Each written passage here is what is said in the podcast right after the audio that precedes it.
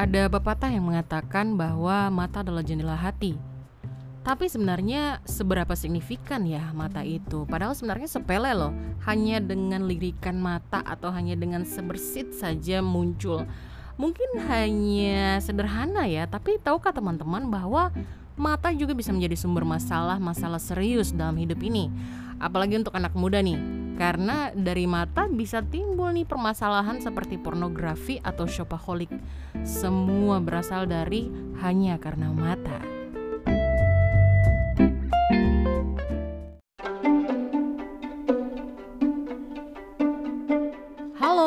Halo pendengar podcast kita bersama Cerita Seru Jenny Karais. Selamat datang kembali di episode yang ke-48. Wow, dua kali lagi dan kita sudah mencapai ke episode yang ke-50. Episode kali ini itu struggle-nya banyak banget ya. Teman-teman yang di Jayapura juga tahu, saya termasuk yang beruntung loh bisa merasakannya. Men, 1 bulan alias lebih dari 30 hari itu tidak ada internet. Baru kali ini ngerasa ketika back to Jayapura akhirnya ngerasa gimana tidak ada internet. Mungkin teman-teman yang sebelumnya udah pernah rasa oke lah ya udah pernah gitu. Tapi kalau untuk saya yang baru pertama kali itu the struggle is real. Terus berikutnya juga beruntung sekali divaksin.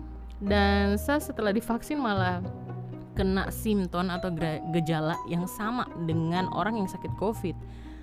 Itu beneran loh, saya saja butuh recovery kurang lebih 3 minggu untuk bisa tidak batuk-batuk lagi, untuk bisa rasa makanan lagi, untuk bisa benar-benar tidak keringat dingin lagi. Dan setidaknya dengan segala macam struggle yang ada, hambatan yang ada, I made it.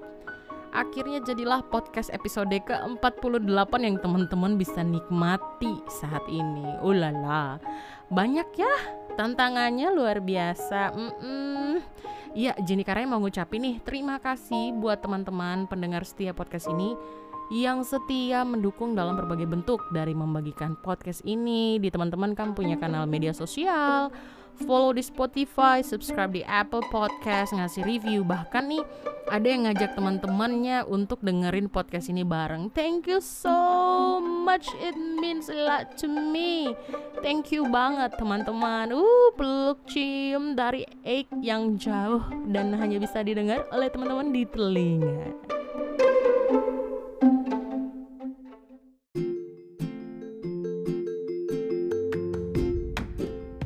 Mata itu bagian tubuh manusia yang paling menarik loh. Ada pepatah yang bilang mata itu jendela hati.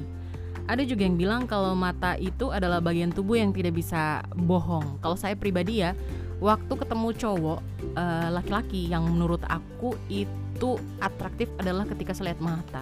Tidak tahu kenapa kayak macam klik banget sih gitu. Tapi saya tidak bisa jelaskan gimana ya ke teman-teman. Tapi itu adalah bagian tubuh utama yang saya lihat sebelum saya lihat yang lain-lain. Nah itu kalau saya, entah teman-teman seperti apa. Dan apakah sesignifikan itu ya bahwa mata itu memang adalah jendela hati dan tidak bisa bohong. Saya sempat cek beberapa riset tentang mata. Saya temukan fakta menarik tentang mata. Duh, saya jadi pengen nyanyi matamu melemahkanku. Tapi jangan. Nanti kita punya podcast berhenti lagi.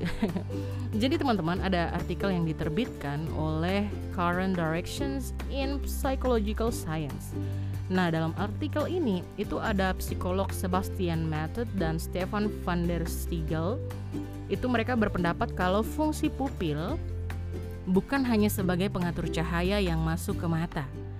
Tapi lebih dari itu, ukuran pupil adalah cerminan emosi dan niat dari pemiliknya. Jadi menurut dorang, respon cahaya pupil itu bukan hanya reaksi mekanik semata. Waktu kita orang geser, kita orang punya pandangan dari satu tempat ke tempat lain, tong punya ukuran pupil itu juga akan menyesuaikan dengan jumlah cahaya di tempat ketong lihat itu. Nah, respon cahaya itu hanya satu alasan kenapa pupil udah berubah ukuran. Pupil juga akan membesar waktu pemiliknya tuh sedang terangsang. Jadi, tong punya tubuh ini punya jaringan alarm yang disebut sistem saraf otonom yang mempersiapkan kita orang untuk merespon situasi di sekitar. Contohnya, waktu kau berjalan di tengah hutan rimba, kau punya sistem saraf otonom itu akan terus waspada karena Ko baru ada di tempat itu, Ko tidak tahu tempat itu tempat yang baru buat Ko. Dan denyut jantung dan nafasnya Ko juga meningkat. Ko mulai berkeringat, otot menegang, pupil mata membesar. Respon yang sama itu juga terjadi loh waktu kita orang ketemu lawan jenis yang menarik perhatian dengan gaya yang menggoda. Ulala. Nah, Tong punya detak jantung dan nafas juga nanti akan semakin cepat dan seraya ukuran pupil membesar. Psikolog mengatakan pelebaran pupil ini itu adalah isyarat yang jujur untuk kepentingan seksual atau sosial pemiliknya. Itu karena ukuran pupilnya orang itu tidak bisa dikontrol, jadi benar-benar itu di bawah sadarnya kita orang. Jadi kau punya mulut bisa tersenyum palsu, tapi sayang, kau punya pupil tidak bisa diperintahkan untuk membesar atau mengecil sesuka-sukanya kau.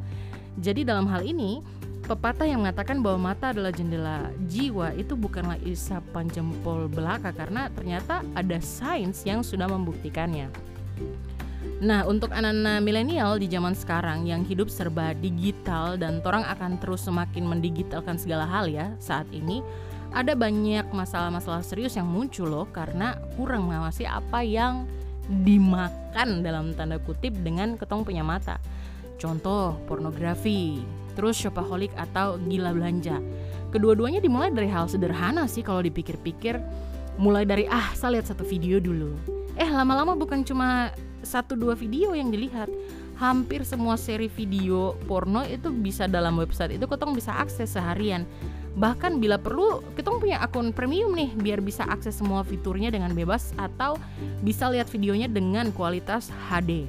Shopaholic juga begitu, lihat satu item bagus, terus mulai dilihat detail. Pas turun ke bawah, ada barang-barang yang sama dengan harga diskon yang menggiurkan.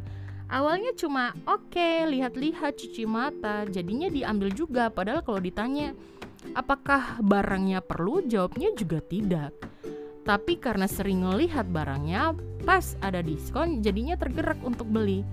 Padahal mungkin waktu kau beli kau cuma pakai 1-2 kali terus akhirnya kau tidak pakai lagi. Dan semuanya berawal dari apa? Gaya iseng-iseng belaka.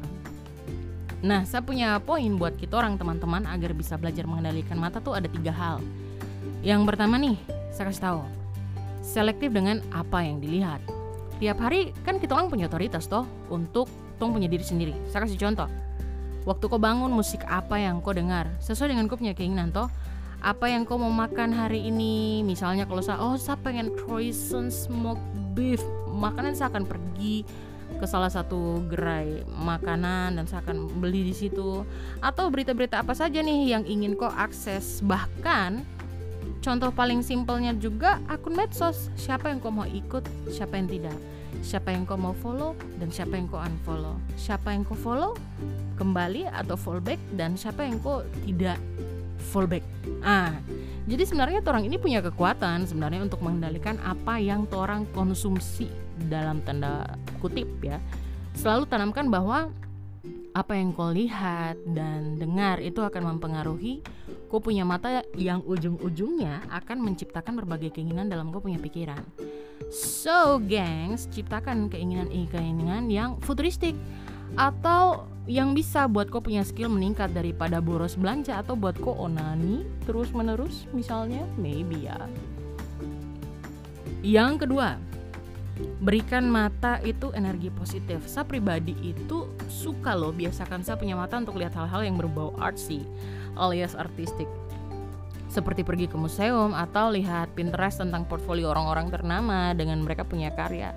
Saya kalau di medsos, saya suka sekali lihat reels yang temanya tuh selalu alam. Goalsnya sih sederhana, untuk memberikan saya punya mata tuh vitamin untuk hal-hal yang indah. Bahkan itu jadi energi positif. Dan kalau itu berhubungan dengan konten, itu sumber inspirasi banget. Nah, teman-teman bisa banget pakai hal ini, tapi teman-teman bisa adaptasi, sesuaikan dengan apa yang jadi hobinya teman-teman. Selalu luangkan waktu ketika jam istirahat atau coffee break misalnya untuk sekedar scrolling ngelihat. Just in case kalau teman-teman pas ada di area yang tidak ada sinyal, maka gunakan waktu itu sekedar menyesap kopi dari cangkirmu mungkin atau teh. Terus menikmati pemandangan yang ada di sekeliling. Nikmati, jadi benar-benar kok ada di tempat itu. Bukan kok pikir ini bagus kontennya, ini bagus kontennya, ini. No. Cuma duduk nikmati dan biarkan rasa refleksi itu, rasa relax itu ada dalam kau punya pikiran. Dan yang ketiga, bila kau rasa semakin tergoda, lari. Saya jadi ingat sama seperti kisah Yusuf digoda sama istri Potifar ya, dan akhirnya dia lari. Begitu juga yang kita orang bisa lakukan ketika datang hasrat yang besar sekali untuk melakukan hal yang secara logika tong paham kalau diteruskan ini pasti nanti ketong rugi gitu loh. Tapi secara nafsu ini semacam sutra bisa dikendalikan, sudah macam bikin langsung check out.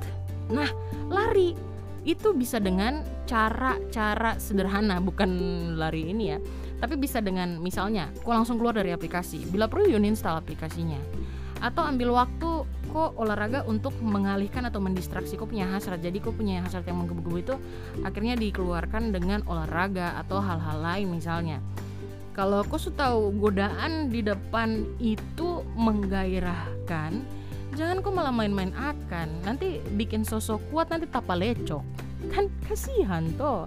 Jadi akan lebih baik langsung lari dari godaan tersebut.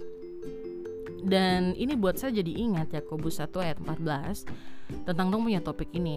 Dia punya bunyi itu begini, tetapi tiap-tiap orang dicobai oleh keinginannya sendiri, karena ia diseret dan dipikat olehnya. Bahwa kadang godaan yang sangat memikat tong punya mata pada akhirnya sebenarnya lahir dari keinginan tong punya diri sendiri. Bisa jadi saat kau rasa kau punya diri kosong, hidup kosong, kayak ada yang kurang, terus kau lari kepada hal-hal yang membawa kenikmatan. Walau ternyata saudara-saudara, kenikmatan yang diberikan itu hanya sesaat, as we know as always, dan lebih banyak memberikan masalah dan rasa penyesalan di kemudian hari. Kan ujung-ujungnya rugi, Cin. So, bagaimana menurut teman-teman? Apakah menurut teman-teman ini hal yang menarik? Ataukah mungkin ada teman-teman yang punya pengalaman atau bisa mengirimkan testimoni tentang podcast atau topik kita kali ini? Teman-teman bisa kirimkan ke DM Instagram @jennykarai. Nah, teman-teman sampai di sini dulu. Kita punya podcast Cerita Seru Jenny Karai. Jangan lupa ada 3 poin yang sudah saya cerita di atas. Pertama, selektif dengan apa yang dilihat. Kedua, kasih kau punya mata energi yang positif. Dan yang terakhir yaitu bila merasa semakin tergoda, lari. Oke, terima kasih teman-teman yang sudah mendengarkan podcast ini. Dimanapun kamu orang berada, tetap jaga diri, utamakan protokol kesehatan. Kalau kau terberkati dengan podcast ini, jangan lupa bagikan kau punya Instagram story tentang podcast ini dan dengarkan kepada kau punya teman-teman, biar kamu sama-sama bisa jadi remaja-remaja atau anak-anak muda yang keren, bijak dimanapun kamu berada. Dan jangan lupa untuk follow, subscribe, favoritkan, like, dan beri review yang baik ya di Spotify, Anchor, Apple Podcast untuk podcast ini. Terima kasih teman-teman yang telah mendengarkan podcast ini. Sampai bertemu di episode berikutnya. Dadah!